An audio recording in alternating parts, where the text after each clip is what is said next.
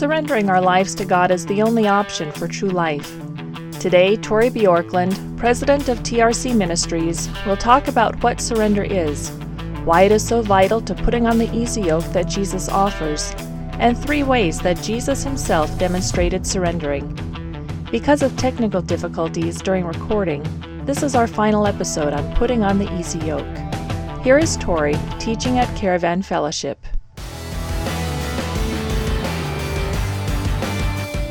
I'm going to pick up where we left off with the series Putting on the Easy Yoke. Today I want to talk about surrender. And as I mentioned before, previously I did this with uh, at Celebrate Recovery, and uh, so I tried to tie in different steps and recovery principles associated with the concept. And uh, I particularly like these, so I thought I'd share them anyway today even though we're not in a necessarily a recovery group here. So, step three says we made a decision to turn our lives and our wills over to the care of God. And the, the uh, CR uses a verse, Romans 12:1. Therefore, I urge you, brothers, in view of God's mercy, to offer your bodies as living sacrifices, holy and pleasing to God. This is your spiritual act of worship. And then the principle three we made it uh, consciously choose to commit all my life and will to Christ's care and control. And the principles uh, Warren, Rick Warren, put together based on the Beatitudes. So he ties that to happy are the meek.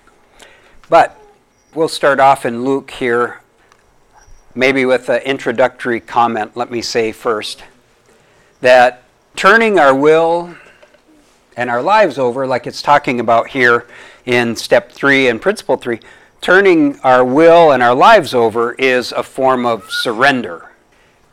We talked a little bit last week about what was the challenge last week. Did anybody take up the challenge last week? Do you remember the prayer at all? And the idea of asking God to help you to uh, do His will rather than your own will. That's also a form of surrender. And basically, the question that I would ask today are you willing to let Jesus Christ tell you what to do? So it's a continuation from last week, but we're really going to talk particularly about the, the concept of surrendering.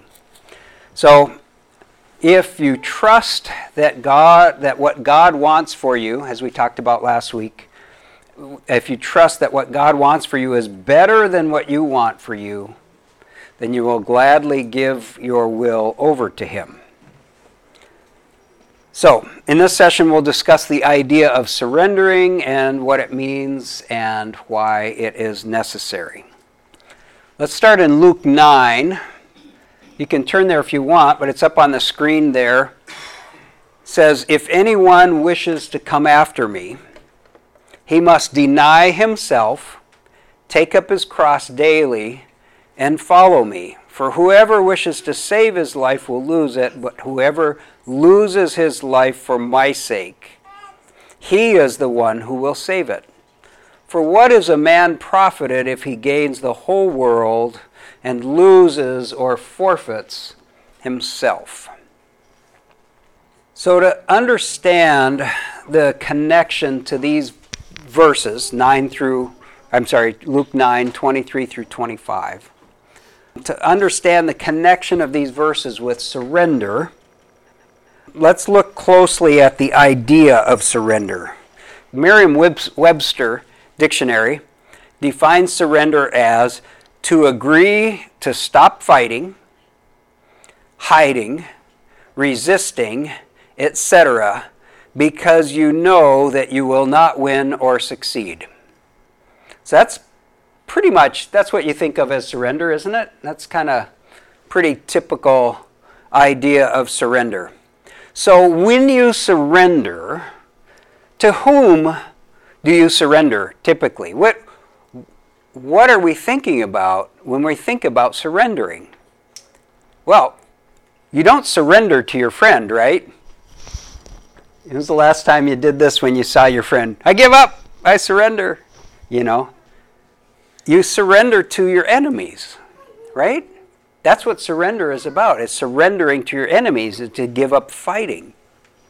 And I think that we need to take that idea, we need to realize that prior to surrender, the reason surrender is needed is because we have been acting as the enemy to God. Right? Now, this is Romans 5:10. When we were sinners, we were God's enemy. It, it makes us out to be enemies to God. And why is that? And it's because we are trying to run our own life, and that means we have taken the place of God, who has is the only one who has the right to rule. That's the bare minimum. That's the beginning. Is just recognizing that God has the right to rule. And when we take God's position, we are usurpers to the throne. We've placed ourselves on the rightful throne of God when we do that. And that's why in recovery, the first principle st- starts out with realizing that I am not God. That's why the historian of AA titled the book, his book, Not God. And that's why the first of the Ten Commandments is, You shall have no other gods before me. So until we realize that we have taken God's throne, we will never see a need to surrender. Okay? Now, we sing songs about surrender and stuff like that. The kind of the Christianese of surrender doesn't have the idea of giving up fighting and turning yourself over to your enemy, does it? It's a different concept. We'll talk about that in a minute, but this is a concept I think we really have to grab hold of. Until we admit that we have taken God's rightful throne, we will never see a need to surrender. Until we admit that we cannot succeed in ruling over our own life, we will never see the need to surrender. So remember, it's not only to agree to stop fighting and resisting, but there's the concept of knowing that you can't succeed. And I think that we need to realize that without God, we cannot succeed in running our own life. So I want to take a look at surrender a little bit more. When we realize that God is the rightful ruler over our life, it leads to a realization that surrender is really the only reasonable response. Remember, it, we talked about this with faith, that faith is not working outside of reason, but aligning ourselves with the reality and operating as if it's true. And so, if God is really the only one who has the right to rule over us, then the only reasonable response is to surrender our will to His rule. Okay, so if we look back at these verses in Luke, I break it down into three different views of the same idea. So, the same idea, the idea is surrender. Okay? If anyone wishes, we'll just review it. If anyone wishes to come after me, he must first deny himself, take up his cross daily, and follow me. Whoever wishes to save his life will lose it. Whoever loses his life for my sake, this is the one who will save it.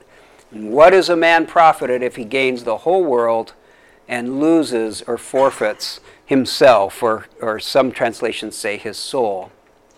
So I want to look at the three different ideas here that Jesus is talking about. Jesus is talking about giving up, or the attempt, I mean, to save our own life. The contrast here is fighting to save your life as opposed to giving up your life. That you see that do you see that contrast there? Whoever seeks to save his life will lose it. Fighting to keep your life as opposed to giving up your life. That's the contrast that Jesus is making here. Okay, so keep that in mind. When you drop your weapons and come out with your hands up, in the case of war, you don't even know. You might get shot, right? I mean, you might get killed. You are completely at the mercy of the one to whom you are surrendering. That's the nature of surrender. You, you literally put yourself at the mercy of the person to whom you are surrendering.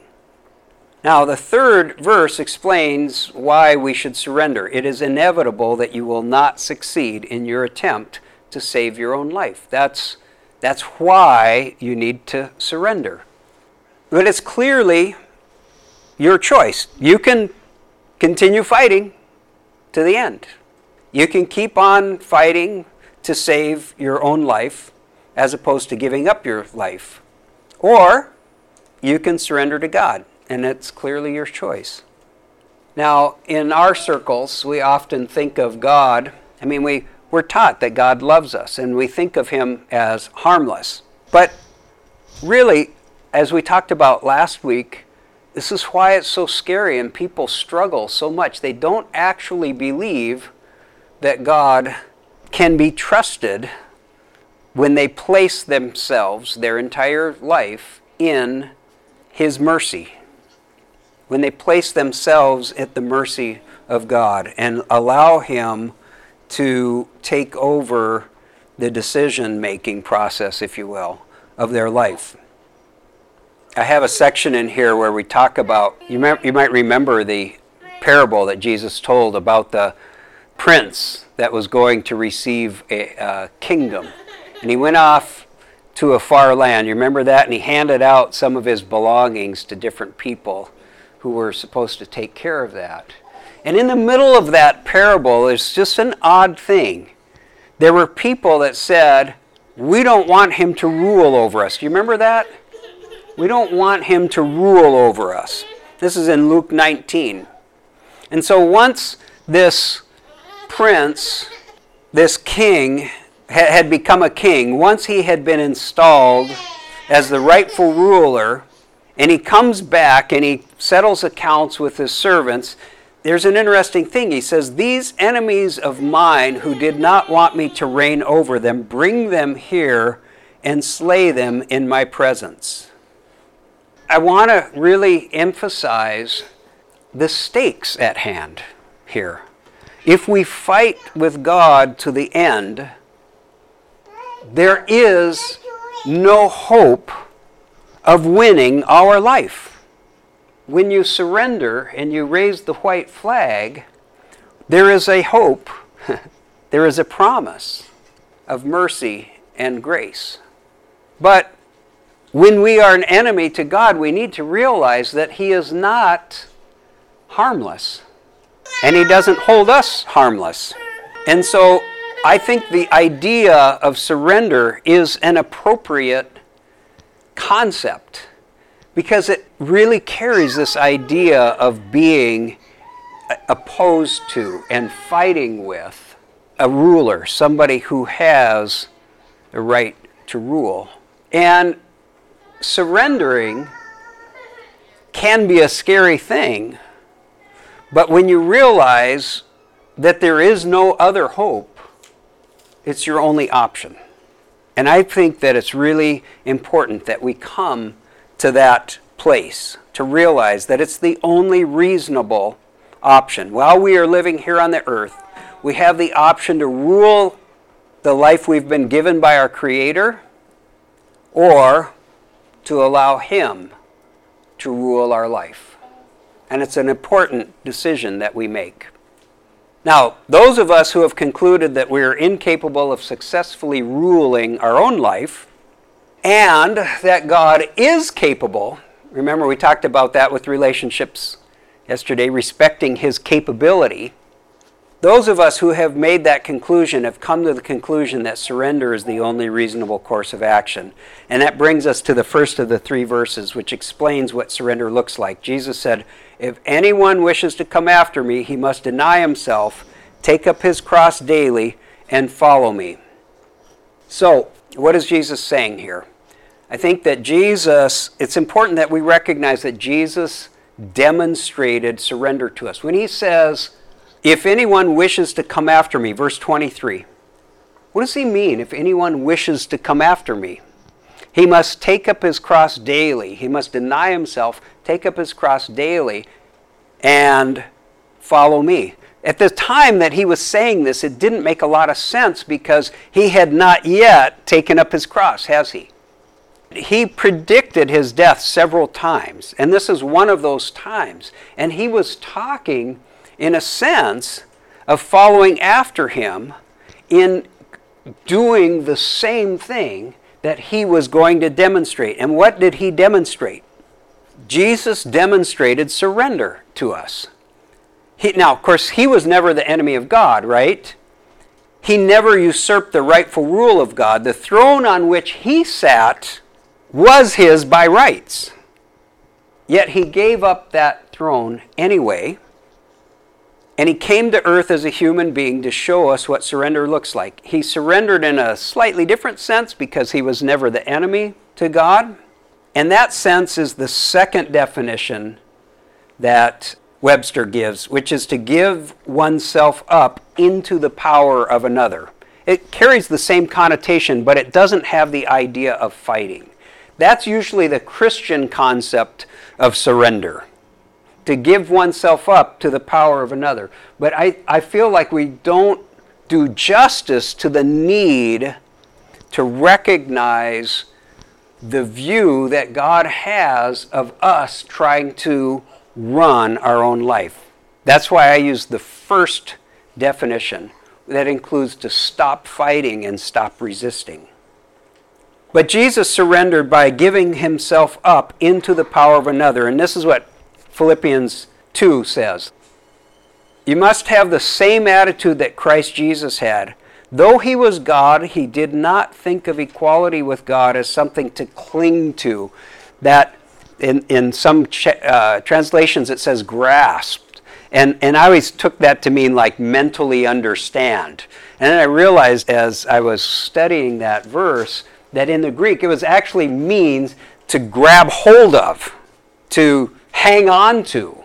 And so Jesus did not cling to, hang on to his position in heaven.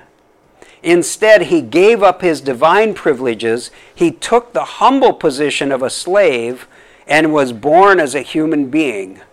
When he appeared in human form, he humbled himself in obedience to God and died a, di- a criminal's death on the cross. This is Jesus representing, showing us what surrender looks like. Jesus is telling us in Luke 9:23 that he demonstrated surrender and that if we want to surrender, we simply needed to follow his example uh, or follow after him.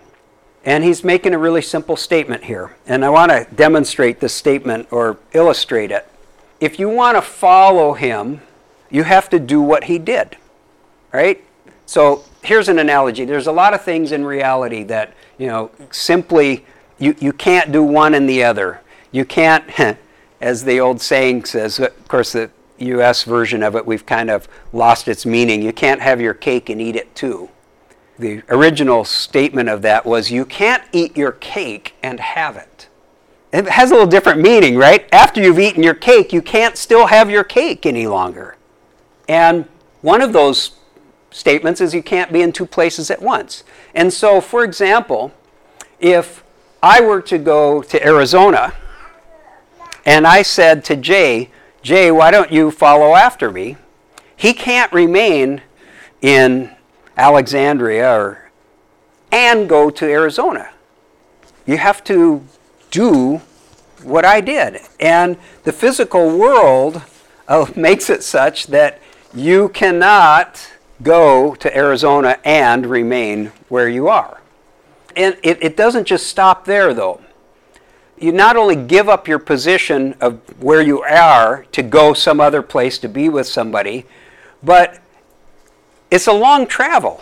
It's a long trip. And every time Jay has to stop for gas, he continues to make that decision to follow after me to come to Arizona. Because he could turn around and go back, he has to get back in the car, leave his place at the gas station when he stops to get food. He has to leave his place for, at at the restaurant and continue on. And this is just a real simple statement that Jesus was also making is that if you want to follow after him, you have to do what he has done or what he was about to do in this particular case. So, what did Jesus do that we have to do? And these are the three aspects that I want to point out of what Jesus did. The first thing he did he, is he denied himself. Self denial is the opposite of God denial. We move from saying yes to ourself and no to God to saying no to ourself and yes to God. This is what that prayer was about last week. That prayer of Jesus. Nevertheless, not my will, but your will. That's self denial. Self denial is to say no to ourselves when that conflicts with saying yes to God and just saying yes to God instead.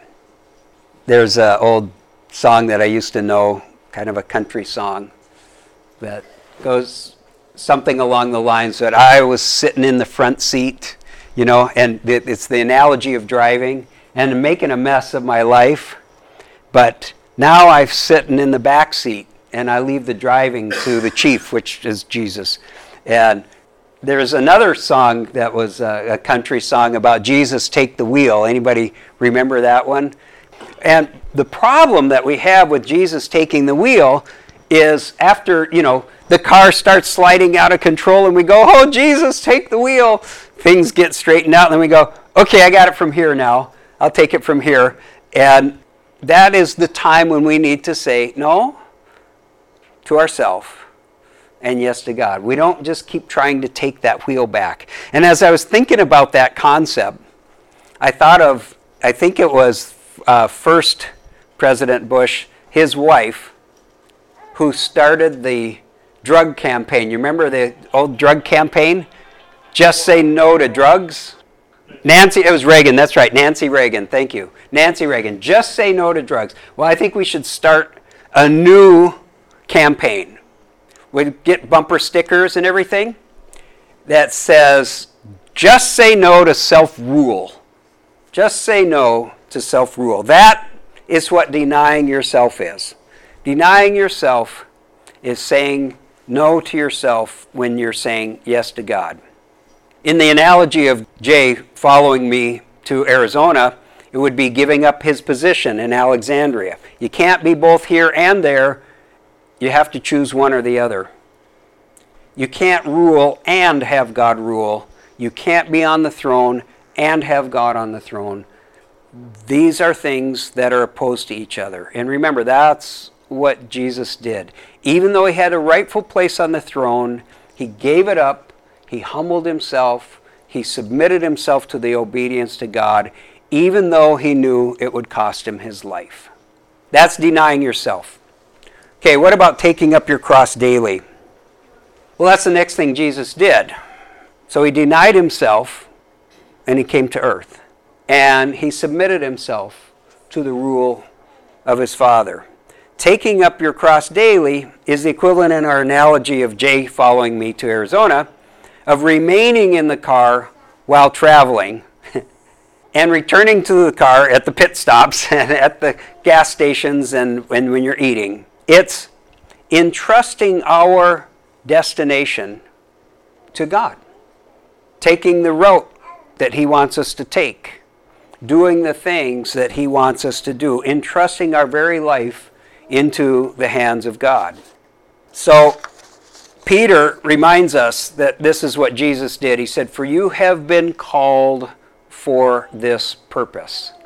Since Christ also suffered for you, leaving you an example to follow in his steps, while suffering, he uttered no threats, but kept entrusting himself to him who judges righteously. This is the idea of taking up our cross daily. It's just continuing in that position every day. Now, we have to be clear that the cross is an instrument of death. There's no question here that he was using that to remind us that it's actually giving up our life. We will lose our life. Now, Paul talks about this. He says, uh, Romans 6 3, Have you forgotten that when you were joined with Christ in baptism, you were joined with him in his death? We died and were buried with Christ by baptism. Now, of course, that is, though, the beginning of new life, which in Colossians Paul wrote, You were buried with Christ when you were baptized. Same thing that we see in, in Romans. Sometimes we miss the concept in Romans, though that's in Colossians. And with him you were raised to new life because you trusted the mighty power of God who raised Christ from the dead. You were dead because of your sins, then God made you alive with Christ for he forgave all our sins. He canceled the record of the charges against us and took it away by nailing it to the cross. That's how we gain our life when we give it up. We tend to sometimes think about this metaphorically, but it's really, Paul speaks in very literal terms. When you look at like Galatians 2:20, when he said, "The life that I now live is not my life." He says, I have been crucified with Christ. Nevertheless, I live, but the life that I now live, I live by the faith of the Son of God who loved me and gave himself for me. It's a very real thing to Paul, not just a metaphor. This returns us to the definition of surrender to agree to stop resisting because you know that you will not win or succeed. One aspect of surrendering to God is that it is unlikely when one surrenders to any other enemy, any other enemy, that there is a promise of good. But God is different in that. He tells us that His plans for us are good. He promises life to us. This is the difference. I mean, when you give up to other enemies, you know, you probably get put in a concentration camp or something like that. But we, we have the promises of God that His desire for us is good. And if we give up to Him, that the life that He gives us is something that is worth living, something that we actually will find fulfilling. Many times the Bible talks about our joy being made full, that a life of joy, a life of peace. These are things that are promised as a result of the, of the surrender to God. He promises to exalt us. 1 Peter 5, 6, and 7. Humble yourselves under the mighty hand of God. That's the idea. The idea is that He can put His hand on you and hold you down. You could, you, he could make you say uncle. Humble yourself under the mighty hand of God that he may exalt you in due time.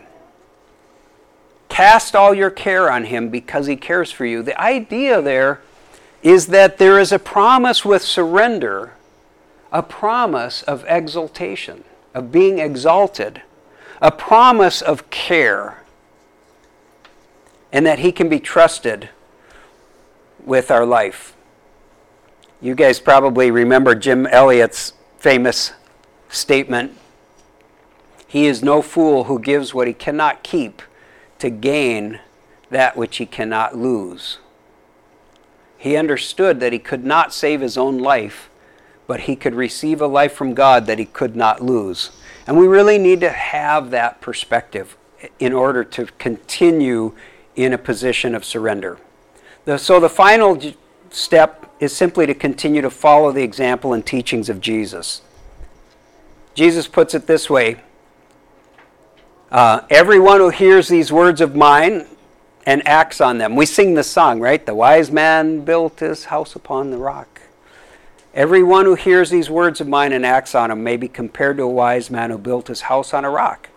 The rain fell, the floods came, the winds blew and slammed against the house, and yet it did not fall, for it had been founded on the rock.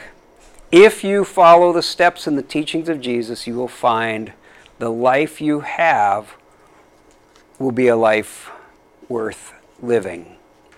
Not only will, as we talked about before, sanity be restored to you. I mean, who doesn't want to be sane?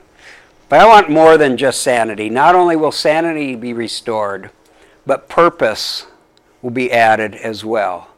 Abundance of joy and abundance of life. The things, you know, we talked about, we say people, get a life. Better to have an abundance of life than just a life, huh? And this is the idea of following along with Jesus. Galatians 2:20 My old self has been crucified with Christ it's no longer I who live but Christ lives in me so I live in this earthly body by trusting the Son of God who loved me and gave himself up for me. This is what surrender is about. So, are you ready to surrender? Are you ready to decide that you will stop resisting the will of God, to do as Paul did and trust Jesus and allow Him to direct your route, if you will, the things that you do, following the teachings of Jesus, making that commitment, even if that means you give up your own desires. And if you trust what God wants for you is better than what you want for yourself, as we talked about, trusting in His good intent to, towards you, you would gladly surrender, place your faith, your fate, sorry, in His hands. So I would encourage you to do that. We'll continue to practice that prayer.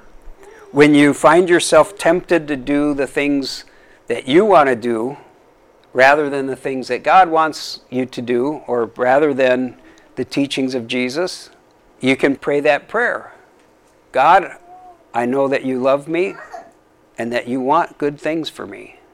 Help me to do what you want rather than what I want. Any questions or thoughts or comments before we turn it over to Bennett? The comment was made It seems like there is a transition from God being our enemy and surrendering to God being our friend and we are submitting. Yeah, my experience, and other people have had different experiences, but you're saying, you know, there's this transition from God being our enemy to God being our friend. And my experience for myself was I had to start with recognizing my position of being in opposition to God. But I didn't have enough faith to believe that what God wanted for me was good. That God had good intent toward me. I only realized He had the right to rule, and I'm not God.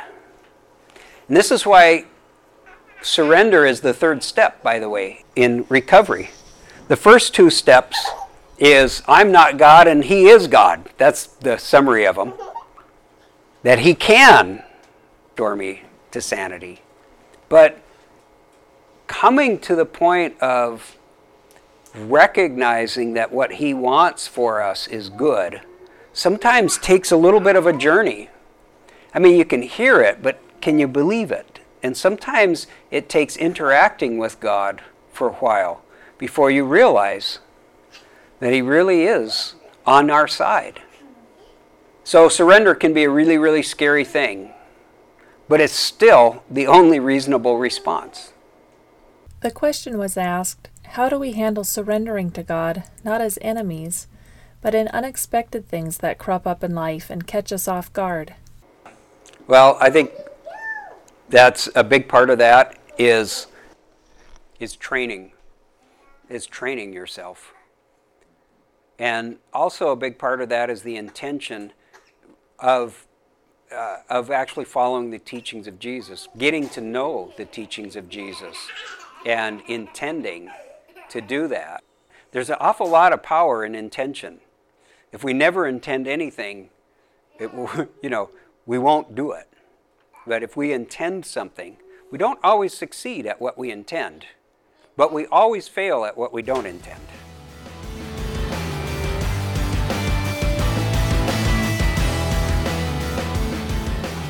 Thanks for listening in today. If you enjoyed this podcast, Make sure to subscribe so you don't miss any upcoming episodes. And for more information on TRC Ministries or to contact us, go to www.regenerationcenter.org.